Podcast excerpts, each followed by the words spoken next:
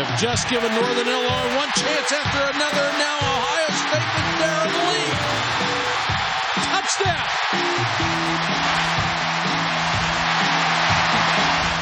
The difference what separates a good player from a great player is what happens in the mind.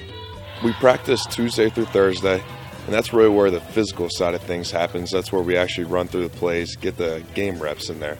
But um, what's lost in there a lot is the mental work that we all put in. And then uh, Friday, you know, we're not allowed to practice, but we come out here, we watch a lot of film, and be prepared for anything that we see on Saturday. So cognitive systems engineering is basically, it's basically the study of cognitive work. So what we do is we study distributed cognitive work systems. So we don't just look at the individual capabilities, but we look at how those individuals can work with each other uh, and how they interact in order to uh, do their work what I've always found fascinating about football is that I basically am watching a cognitive work system in action. I'm watching cognitive systems engineering play out. So we're watching coordination between agents, not uh, on the feet, not only on the field, the players on the field coordinating, but also coordinating with the intents and desires of the coaches on the sideline. They're going to you know, look out at the world. Uh, they're going to you know, try to take what they know and apply that to the world. They're going to go sample the world to see how those actions that they took affect the world, and they're going to go around that cycle again every week it's a new it's a new playbook with the same core concepts, but it's a new playbook to adjust to the different teams. So we have to be able to pick that up on the fly on Tuesdays so we can apply it on Saturdays. So I think one thing that's key, and I think it's key to the cognitive work of football, is uh, frame activation. I'm going to look at the world and I'm going to try to understand if I've seen something like this before.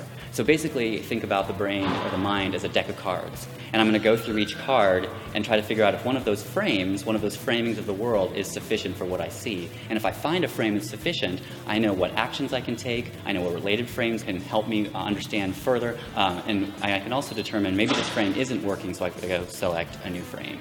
As a defender, I'm going to look to see what are, what's the opponent trying to do right now. Are they trying to fake a punt or a field goal?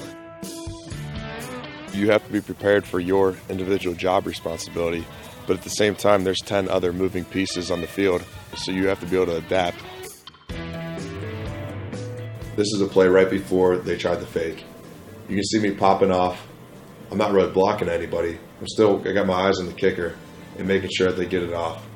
So on the next punt, I'm again, I'm lined up in the middle here. When they come out here and my eyes are still on the punter, I'm doing the same thing as last play. You can see they're blocking it a little bit differently. That was the same rep that we were prepared for in practice. You know, Coach Coombs went through it, said this is a fake that they can run if they see a short side of the field. So then they ran it, and we reacted and got the outcome that we wanted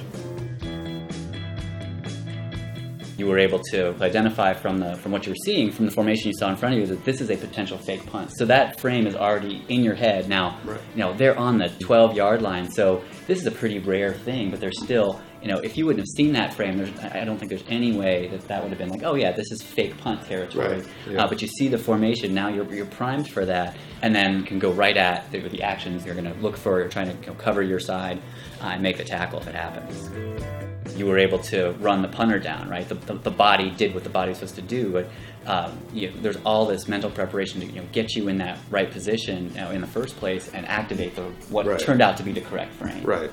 To the normal person, it looks like they ran a fake punt and the guy made a tackle, but there's really a lot more that goes on behind the scenes. When we're watching in film, we're sitting in a chair, but we're still calling out the defense like we would be if we're standing as linebackers that kind of helps us when we get out there on on uh, Saturdays. It hopefully makes that transition time when they line up. It's like we have that recall. Football players have to be very, very smart to be able to respond to different situations that even the coaches haven't prepared them for.